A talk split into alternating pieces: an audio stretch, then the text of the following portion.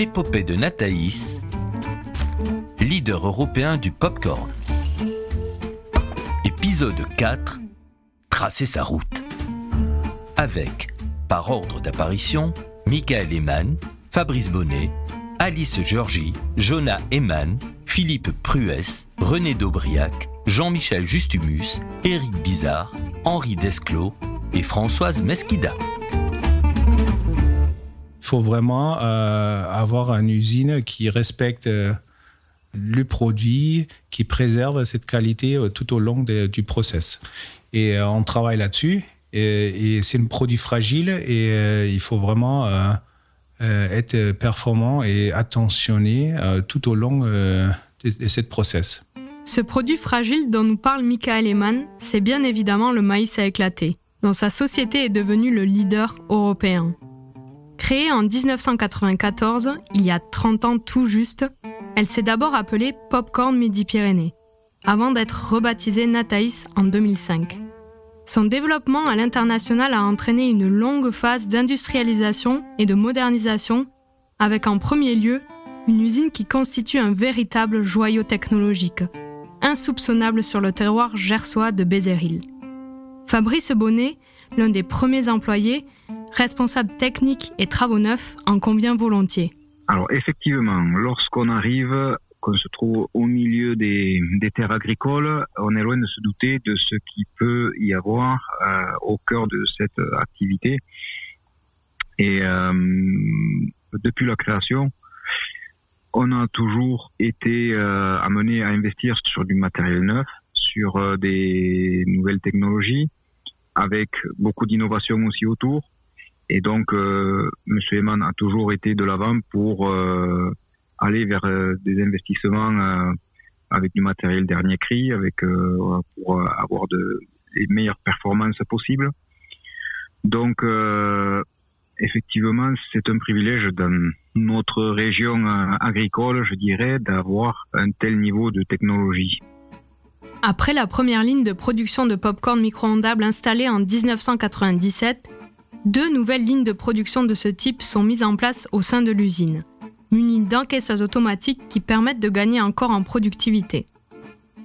Le travail en équipe postée démarre dans le même temps et l'entreprise se structure en différents services pour atteindre un fonctionnement optimal.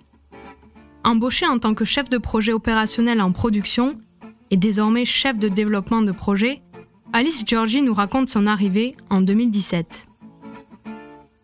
Moi, ce qui m'a frappé quand je suis arrivée dans l'entreprise, c'est le niveau d'automatisation des lignes.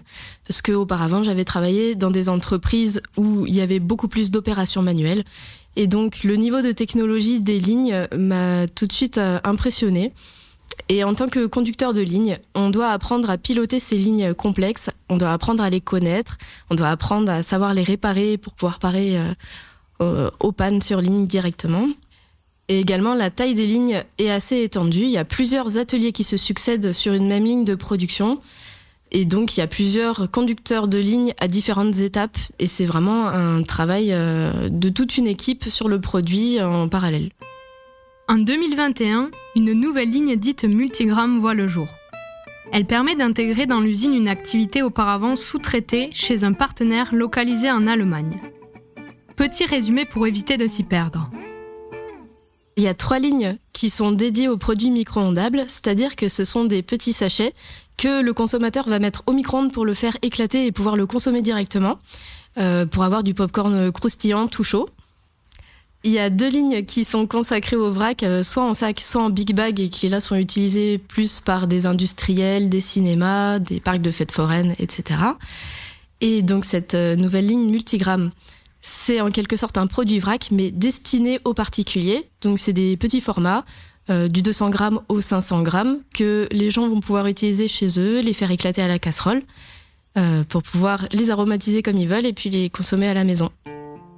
En le dégustant chez eux, dans une salle de cinéma ou ailleurs, les amateurs de popcorn songent-ils à toutes les étapes nécessaires pour qu'ils puissent se régaler?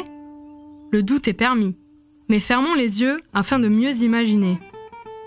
Le petit grain de maïs qui est euh, bien tranquille dans son sol, euh, dans le Gers, dans les Landes, etc. Quand il est bien orange et, euh, et à maturité, il va être récolté, Puis l'agriculteur va l'amener jusqu'à notre usine, donc il va arriver dans nos silos. Il va y rester un certain temps en, hibernation en attente d'être utilisé. Et lorsque son heure est venue, il est trié, nettoyé. Et puis, il va être utilisé assez rapidement sur ligne. Et il va devenir soit un produit vrac destiné au cinéma, aux industriels, à ce qu'on appelle la fun food, donc les parcs de fêtes foraines, etc. Ou alors, il va être mélangé à d'autres ingrédients, de l'huile, du sucre ou du sel, selon la recette qui est choisie. Et il va devenir un petit sachet de popcorn micro-ondable qui va être distribué euh, par nos clients sur leur euh, magasin et puis euh, consommé à domicile par les consommateurs dans les différents pays du monde où on est présent, puisque 90% de la production Nataïs est exportée à l'étranger. Impressionnant, n'est-ce pas? Et encore faudrait-il ajouter les multiples innovations pour obtenir le produit le plus sain et le meilleur possible. C'est ainsi que l'on a trouvé des solutions alternatives à l'huile de palme en privilégiant l'huile de tournesol. Mais le plus bluffant est sans doute l'importance accordée à la recherche variétale à partir de semences sans OGM. Cela va de soi. Une recherche permanente dont Jonah Eman, directeur des opérations agronomiques chez Nataïs, nous livre tous les ressorts. On met toujours énormément d'efforts euh, sur l'aspect de la recherche variétale. Donc on teste chaque année euh, entre 150 et 200 nouvelles variétés. Donc c'est des nouveaux croisements. Euh, ces croisements sont réalisés aux, États-Unis. Donc les croisements, c'est une partie mâle et une partie femelle, enfin un père et une mère qu'on croise, et à partir de lignées, ce qu'on appelle des lignées parentales. Et donc on cherche à évaluer comment les variétés se comportent ici euh, dans notre contexte euh, à la fois climatique, mais aussi notre contexte euh, de sol, enfin le type de sol qu'on a ici dans le sud-ouest. Et donc, comme je disais, on teste entre 150 et 200 nouvelles variétés chaque année, qu'on répète à deux ou trois endroits.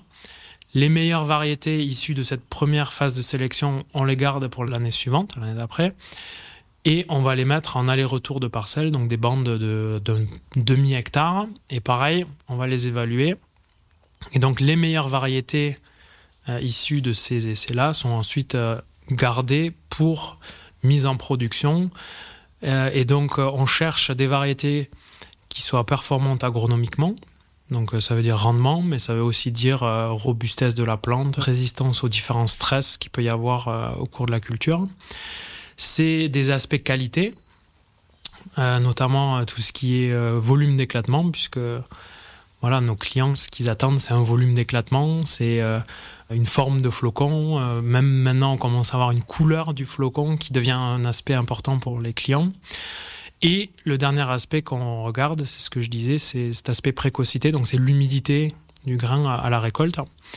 Et donc, c'est vraiment euh, une volonté et un axe stratégique pour Nathalie de mettre beaucoup d'efforts sur ce sujet d'évaluation variétale parce que ça nous permet, voilà, année après année, d'avoir des variétés qui sont plus adaptées pour nous, euh, industriels, plus adaptées pour l'agriculteur et plus adaptées pour nos clients. N'oublions pas non plus les recherches sur les nouveaux arômes naturels, les nouvelles recettes ou encore les emballages qui doivent se limiter au minimum et se recycler facilement. L'ancien agriculteur Philippe Pruès, qui a collaboré avec Nathaïs, n'a pas oublié. Euh, chercher, chercher, je crois que si à mettre mot chez eux, c'est chercher. Euh, chercher, trouver. Parce qu'on a beaucoup de chercheurs, peu de gens qui trouvent. Mais eux, ils cherchent et ils trouvent. Et ils avancent. Et d'ailleurs, vous le voyez, euh, c'est pas quand vous voyez le développement de l'entreprise, tout ce qui se passe autour quand vous êtes arrivé, vous voyez très bien que c'est pas une entreprise qui stagne. Une entreprise qui stagne risque fort de sombrer pourrait justifier Michael Eman. Quoi qu'il en soit, le fondateur de Nataïs n'a pas le tempérament à faire du surplace. Je pense c'est une nécessité et c'est dans mon caractère. Euh, j'aime bien avancer, euh, tester des nouvelles choses et, développer une activité. Je pense c'est une nécessité pour la pérennité de notre filière, de les développer et de sécuriser, de pérenniser notre positionnement sur le marché européen, de faire en sorte que euh, à long terme, notre filière peut survivre euh, sur ce marché-là. Témoin de cette détermination, René Daubriac, ancien maire de Samatan qui fut vice-président du Conseil général du Gers. Eh bien, Michael, c'est un garçon que j'ai connu très tôt, puisque on est arrivé à peu près en même temps. Il y a 30 ans, moi, je débutais, et Michael, avec son papa, et surtout son projet, euh, était présent sur ce territoire. Et ça affolait un petit peu, parce que le popcorn, déjà, euh, bon, c'est un mot qui n'était pas trop commun ici. Le maïs, oui, mais le popcorn, il fallait, il fallait, il fallait euh, beaucoup de confiance, mais euh, Michael, c'est un homme qui, avec sa rigueur germanique, donnait confiance. Et moi, j'ai été saisi d'entrée par l'objectif qu'avait ce jeune homme, aidé par toute sa famille. Je crois que euh, il est beaucoup attaché à sa famille. il parle souvent de. Et d'ailleurs, il s'est entouré de sa famille. C'est extraordinaire. Mais il avait un projet solide. D'entrée, on a, je me suis dit ça, ça devrait marcher. Et ça a marché très fort, très très fort, très rapidement, parce que c'est quelqu'un, Michael, qui il sait où il va. Et puis quand il faut dire non, il dit non. Quand il vous dit moi il me faut ça, euh, il lui faut ça. Voilà. Et, il déroge pas. Et c'est tout droit, mais euh, il donne confiance. Il me faut ça. Un exemple avec le dernier grand projet dans lequel a pu s'impliquer René Daubriac, l'accès à l'entreprise. Un jour, Michael Eman lui donne rendez-vous. Il m'a expliqué qu'il fallait des accès, qu'il fallait une signalétique, que les gens cherchaient Nathaïs, euh, qu'on ne pouvait pas venir parce qu'on ne pouvait pas se croiser, qu'on faisait bien. Et, il, il, avait un projet de voirie qui incombait la voirie communale à la commune. Bon, tout ceci, c'est un peu compliqué, mais je dis, eh bien, oui, voilà, on va faire. Et il a fallu impliquer la communauté de communes, la commune, la communauté de communes, le département, fortement, qui a accepté de déclasser cette voirie communale en voirie départementale pour pouvoir aider la communauté de communes euh, qui a participé, et je crois aussi un peu la région, et on a réussi à trouver tout ce qu'il fallait pour que l'accès à ce site que vous voyez toujours plus important soit facilité. Je ne dis pas que c'est parfait, mais c'est facilité. La société Nataïs trace sa route, qui prend en 2012 une direction surprenante aux yeux de Jean-Michel Justumus, alors directeur du CRIT agroalimentaire. Et alors, quand il m'a dit qu'il partait en Afrique du Sud, il m'a dit, bon. Et dit, vous n'êtes pas là? Mais non, non, je ne suis pas là. la semaine prochaine, je vais en Afrique du Sud. Je lui dit, putain, mais qu'est-ce que vous allez faire? Mais il m'a dit, je vais essayer de, mettre en place des producteurs de maïs, parce que c'est à contre-saison. Alors, bah, c'est évident, enfin, quand il n'y a pas de récolte ici, il faut que, si j'ai un coup de pompe, bon, ou s'il n'y a pas de bonne récolte, il faut, un, il faut, euh, ah, oui, je vais y aller, et j'y vais, quoi. Michael, j'y vais. Il est parti là-bas, bravo. Et c'est ainsi qu'est née la filiale Nataïs Popcorn South Africa, en Afrique du Sud, dont l'objectif principal, on l'aura compris, et de sécuriser l'approvisionnement. Bien sûr, l'ascension de la société n'a pas toujours suivi un chemin pavé de roses. Elle a connu certaines difficultés, ce qui ne saurait étonner un ancien directeur départemental de la Banque de France comme Éric Bizarre. Comme tout individu, comme tout être humain, il y a des bons moments, euh, des moins bons. Et la gestion d'une entreprise n'est jamais un long fleuve tranquille. Bon, c'est ce qui s'est passé effectivement pour Nathalie à un certain moment il y a eu une conjonction euh, d'événements euh, défavorables qui a fait que l'entreprise a connu une situation délicate. Donc en fait, bon, j'ai proposé à l'époque à, Michael d'essayer de l'aider. Donc au vu de l'expérience que j'avais, à la fois à titre personnel, mais aussi de l'expérience de l'institution, donc dans la gestion de ces périodes de turbulence, entre guillemets. Donc, euh, j'ai lui ai proposé de, de réunir l'ensemble des partenaires euh, bancaires, donc pour essayer de les convaincre euh, d'accompagner, de, continuer à accompagner l'entreprise, ce qui est toujours une épreuve psychologique euh, qui est, qui est pas facile. Hein. Même soutien de la part d'Henri Desclos, du Crédit Agricole, qui a accompagné Nathaïs depuis sa création. En 2018-2019, euh, euh, on a soutenu l'entreprise alors qu'elle connaissait des difficultés. On a souhaité renforcer notre accompagnement parce que Michael avait pris des mesures pour redresser rapidement la rentabilité, mais deux banquiers l'ont lâché et ont dénoncé les concours à ce moment-là. Donc, euh, on a réussi à Pyrénées-Gascogne a fédéré deux autres banques pour aider Michael à passer ce cap. On était persuadé que le retournement de l'entreprise était en marche. Conviction dont la justesse s'est vérifiée. Françoise Mesquida, responsable de la relation client et chargée d'affaires de Nataïs, s'en réjouit. Ben, nous sommes très fiers d'être à leur côté, de pouvoir les accompagner au quotidien dans leurs projets.